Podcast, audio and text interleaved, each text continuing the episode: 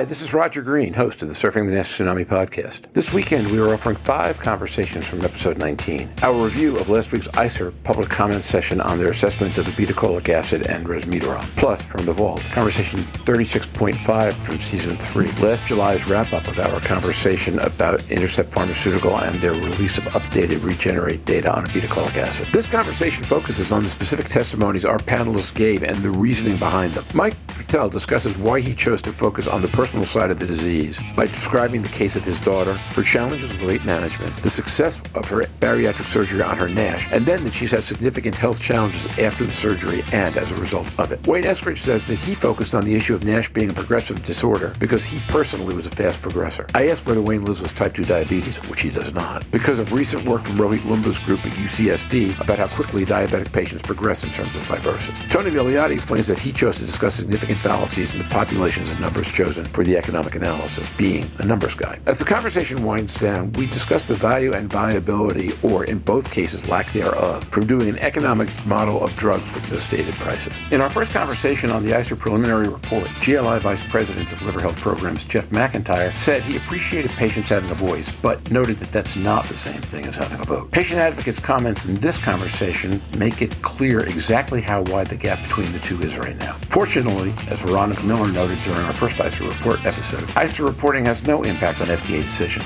but as we discussed during this conversation, it might have an impact on payers. Progress is a long journey, so let's all keep pushing. And while you do, listen, sit back, enjoy, learn, and when you're done, join the discussion in our LinkedIn discussion group.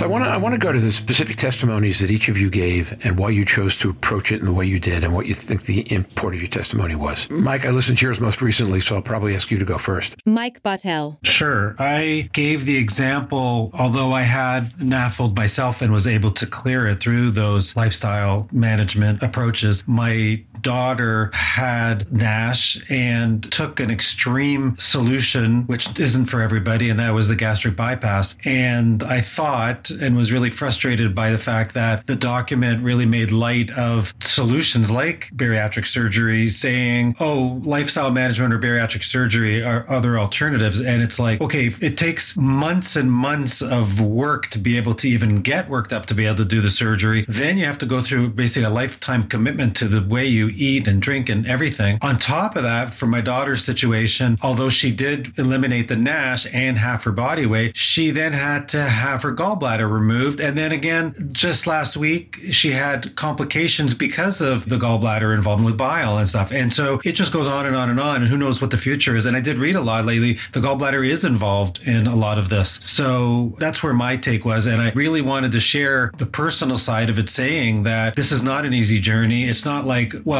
if we don't give them the medication, they can just take care of it on their own. It's just not that easy. And as we talked about earlier today as well, that was the focus of what I talked about. Yeah, the thing that I found most compelling in your comment is the thing you just went back to, which is not just that your daughter, you know, had surgery, liver improved, lost half her weight. Okay, if the story ends there, that's uh, w- one story. When you go on to gallbladder and ongoing complications, that's very different, very different because it says the story never ends. I don't know the ending yet. Hopefully it's good.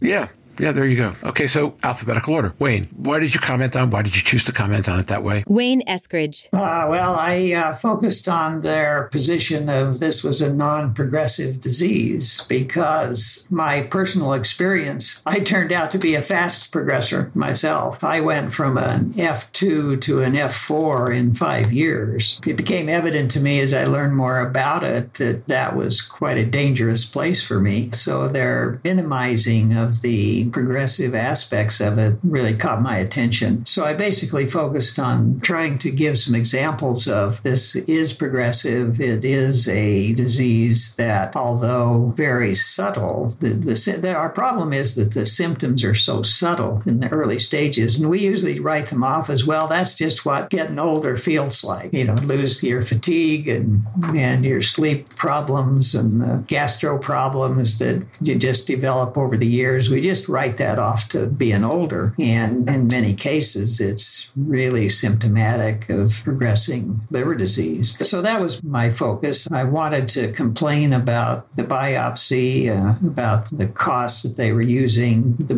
primary focus was just to, fo- to comment about the nature of progression. And th- they really were offended by my use of the Paul Angulo study, which did a hazard ratio uh, comparison of mortality, the odds ratio of mortality between diabetes and stage one and stage two and smoking. And that data says that those are more hazardous to your overall life extent than is diabetes or smoking. And they gave me a lot of pushback about that. Wayne, remind me, um, at the time you were diagnosed, were you living with diabetes, type 2 diabetes as well or, or not? No, I've never had diabetes. I have a, I just have a pure NASH. I had a gallbladder out, but no other uh, organ systems involved. Okay, because the, the reason I ask is because sitting stacked up on my desk of my academic papers to take a look at is something that came out of Rohit Loomba's group in San Diego recently suggesting, like real recently, suggesting that for type 2 diabetic, one level progression of NASH could take four years, not the seven that people have always talked about. So at that point, two to five doesn't become such a crazy fast progression for people with diabetes. Now, you're still a fast progressor, but Wayne, I've always thought of you as an overachiever.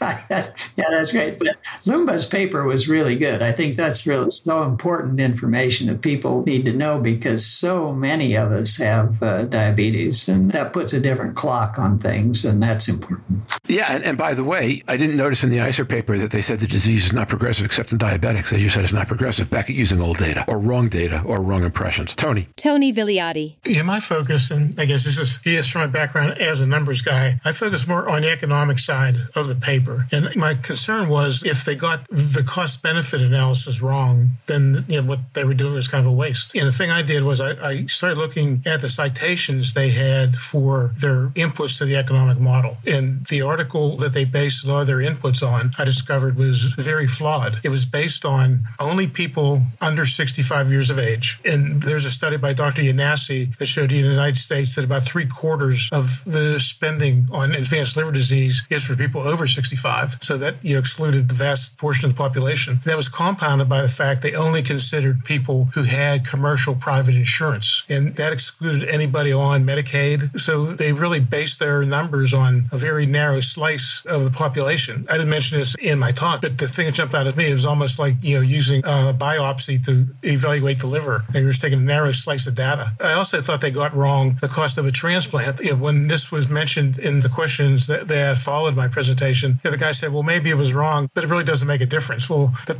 speak well to the economic model. If you can get something wrong by a factor of two and it has no impact on your answer. So my comments as a retired CPA were you know, more on the economic side. Louise Campbell. Can I ask a dumb question here? If you don't know the cost of the drug, is it a pointless exercise anyway? Because neither company have said what the cost of their medication is going to be, and it was based on old costings. Is that my understanding? That's what they did. They kind of assumed a cost that may or may not have any bearing in reality. So, so I agree. What's the point? So it was a pointless economic evaluation in the first place. You could certainly say that. Yeah, I, I guess in theory, you could argue that it gives people a clue as to how to evaluate whatever prices they're thinking of charging against the model that will be used to evaluate it. I don't think that's what anybody had in mind, but What do they do for other drugs that are soon to be approved? Do they also, I think they generally do the pharmacoeconomic estimates. Yeah, but because there are no drugs approved in this disease, and because OCA is improved for uh, PBC at what seventy five thousand dollars a year, whatever the number is, or more than that now, it becomes very hard to figure out where to plant the flag. So I, I think in that regard they had a unique challenge. Now, why do why do this analysis before you know the prices? That's an interesting question. And Louise, there the answer is if, you, if you're trying to put your thumb on the scale and tip people in favor of don't charge more than this, and by the way, if charge le- as little as you can, maybe that makes sense. But when you do that with so many flawed assumptions, I don't know who carries those assumptions forward. You know, back at Tony's point, if you if you do it right, let's try it this way: if missing on the cost of transplant by a factor of two doesn't matter in this analysis, is there a drug price at which it would matter? Because if it wouldn't matter at any drug price, then you get to a pointless exercise badly done. What's the old Woody Allen line about bad food in small portions? Pointless analysis done badly. But if they're trying to put their thumb on the scale of what are people going to charge,